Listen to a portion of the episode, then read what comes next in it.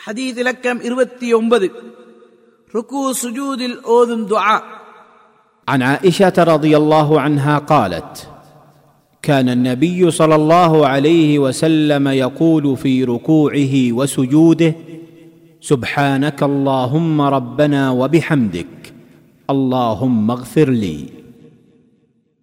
நபி ஸல்லல்லாஹு அலைஹி வஸல்லம் அவர்கள் தனது ருக்குவிலும் சுஜூதிலும் சுப்ஹானக அல்லாஹும்ம ரப்பனா வ பிஹம்திக் அல்லாஹும்ம என கூறக்கூடியவராக இருந்தார்கள். அறிவிப்பவர் ஆயிஷா ரதி அல்லாஹ் அன்ஹா. ஆதாரம் புகாரி முஸ்லிம்.